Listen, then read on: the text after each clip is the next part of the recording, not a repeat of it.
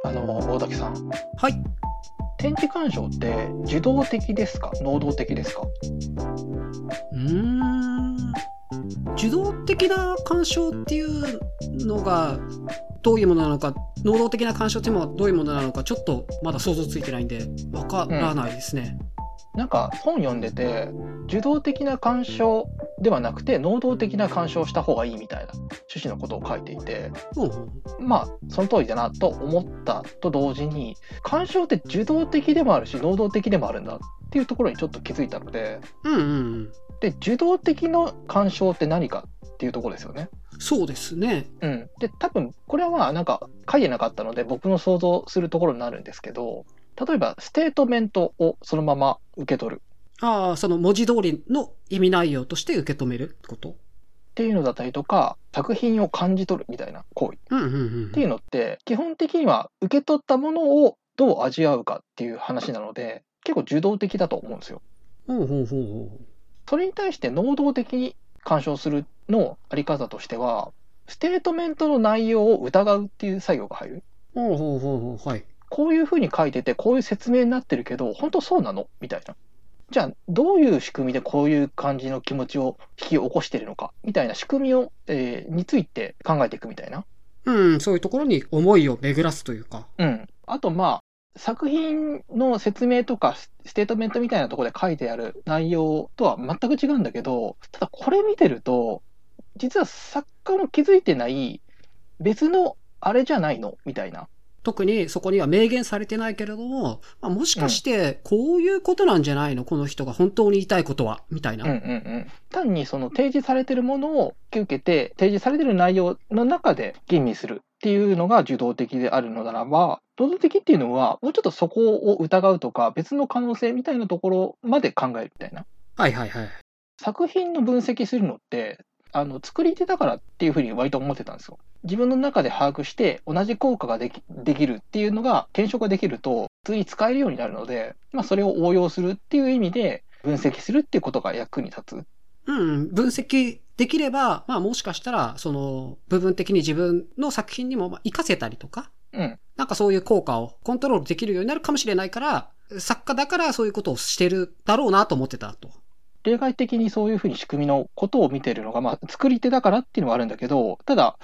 能動的に鑑賞するっていうことに関しては割とその仕組みをついて考えるってところが入り口として入りやすいみたいなことも書いてたので、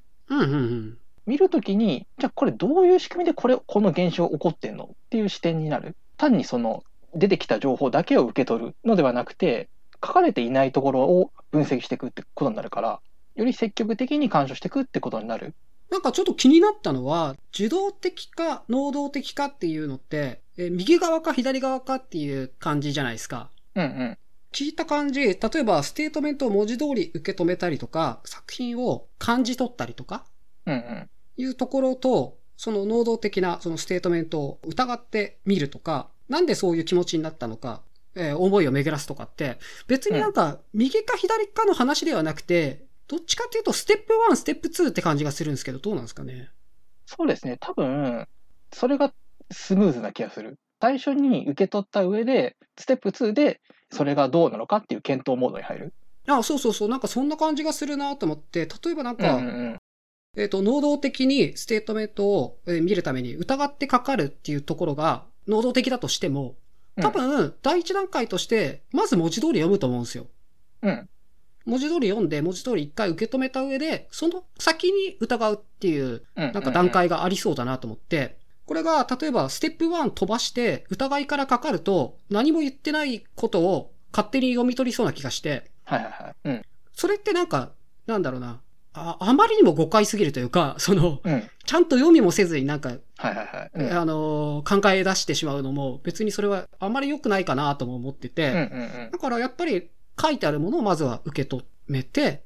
その上で疑いがかかってくる。作品の方で言えば、なんでそんな気持ちになるのかっていうふうに能動的に考えるってことは、まずはその気持ちになるっていうところを受け止めなきゃいけないじゃないですか。で、自覚できるってことは、ちょっとその自分の感覚を客観視できなきゃいけなくなる。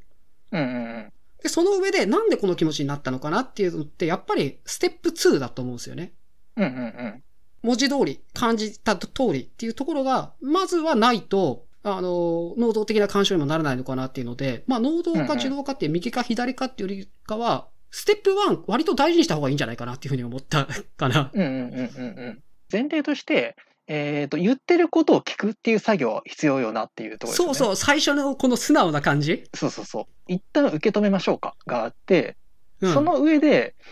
いやこれ違くないになるっていう。そうそう。でなんか違くないっていうのも多分原因があるんですよね。なんか、うんうんうん、その素直に受け止めた上でなんか引っかかる部分があって。これは疑った方がいいなみたいな、うん、から疑うのであって、そのまま素直に受け止めれるものは素直に受け止めてる気がするんですよね。うんうんうん。そのステップ2に至る作品なのかどうか、うん、っていうこともありそうな気がするから、能動的に見ましょうって言って、素直に受け止めるってことをやめるってことでもないなと思って。うん。だからなんですかその全部を疑わなければならないってわけではないと思うんですよ。うんうんうん。なんていうか。専門性がそこまでなかったりとか、うん、そのジャンルに対する知識があんまないときってこれはこうですって言われたときにそれを信じるしかないじゃないですか。はいはいはい。比較情報がないからそうなんですねしか言えない状態っていうのがあって、でそのままだと基本的にはそれをずっと受け止める状態になるけど、まあいろんな情報がある中であれなんか違くないみたいなことが立ち上がる場合がある。はいはい。うん、でその時にその違和感のままで止めるのか、そこからもう一歩上がってじゃあこの違和感何っていう掘り下げをするのかみたいな、うんうん、っていう風なプロセスが発生するかってところですよね。そうですね。確かにその素直に受け取りましょうという例えば、うんうんうん教育がなされてたとして、その中だとやっぱ言ってくれたみたいにそのステップ2が発生しなくなってしまうっていう危険性はあるから、うんうんうん、そもそも前提として疑わなければいけない場合があるっていう前提を持ってなきゃいけないかなっていうふうには僕も思いましたね。っていうのを考えると、ベースは受動的に見ていくんだけれども、ただそこのタイミングで違和感みたいなものが起こった時に、能動モードに入りこれいいんだっけみたいなことを考える、うんうん、そのもやっとするっていうところから能動に入っていくパターンがまず1個あって、これ見るとやっぱこの感じになるわっていう、まあ、受動での受け取りをした後にじゃあこれどういう仕組みでこの感覚生まれてんだろうっていう、仕組みを分析するっていうのを考えると、まあ干渉だからベースは受動的、まずは素直に受け取るっていうことは一つ大事なんじゃないかなって僕なんかは思いますね。うんうん。まあその後に能動的モードに入れるかどうか、そこに展開するかどうか。そうですね。で、まあさっきもあったみたいに、そもそもそういう、疑わなければいけない場合があるっていう前提持ってないと、確かに能動モードにはなれないから、うんうん、例えばなんか、作家さん本人がこう言ってるからきっとそうなんだっていう前提だと、その能動モードに入れなかったりするのかなとは思いますね。うんうんうんうん、まあ、受動モードはまあ、大体できると思うんですよ。干渉っていうところに関しては。これ、でも、うん、もしかしたら意外と難しいのかもなと思って聞いてて、うんうん、なんか、それこそ逆に、自分の専門に近ければ近いほど、結構素直に見るっていうところから離れてしまうこともあるんじゃないかなって思ってて。うん、なるほど。まず素直に見るっていうところから離れて、そもそもなんか自分の考えに引き寄せすぎてしまったりとか、うんうんうんうん、自分のこれまでの経験に引き寄せすぎてしまって、作品を素直にまずそもそも見ることができなくなってしまってるっていうパターンも、うんうんうん、なくはないのかなと思うから、受動的に見るっていう言い方なんか悪いかもしれないけど、そもそも素直に見るっていうところは、専門知があったとしても、結構振り返って顧みないと、意外と下手くそになってるかもしれないと思いますね。うんうん、いやー、そうなんですよね。それは正直ある気がするんですよね、そこ。そう、思わず斜めから見ちゃうというか。うん。たりとか、その時の興味の部分で読んじゃう時ってありません？まあ人間だからやっぱ絶対ありますよね。だからまあそれはそういう側面を持ってるっていう意味では別に間違ってはないんだけど、ただ受け手のモード次第っていうところもあるし、自分の中で自分が期待してるものが まず明確にあって、そこにそぐわなかったら違うっていうパターンってあるじゃないですか。はいはいはい、ありますね。うん、うん、そうなってくるとまあ全然その最初に一旦聞こうかの作業が生まれてないので、うん、そういう意味でも弊害があるかなってとこですね。うんうん。ただまあそれは受動でも能動でもなく、まだなんか別の症例っぽさがあるんですけど、まあ確かにそうですね。最初の話としては、まあ、受動に対して能動っていうのが受容っていうところだったけど、ただ冷静に考えると受動もちゃんとしない機能させてないと、そもそもその根底の部分が成立しないから、そこはちゃんとしないといけないよねっていうところですね。やっぱ考える上でね、その素材を集めるところから始まんないといけないのに、素材を自分の中から引っ張り出してしまっては、やっぱ干渉ではないのかなと思うかな、まあ最初は言ってることをちゃんと聞いた上でそうそう、当たり前っちゃ当たり前なんだけど、そう大事なとこですねそうなんですねっていうことをした上で、その上で次のステップに行ったり行かなかったりする、その絶対能動にならなければならないってわけではないのは、言うほどその作品を見た上で特にコメントありませんっていうのは普通にあるから、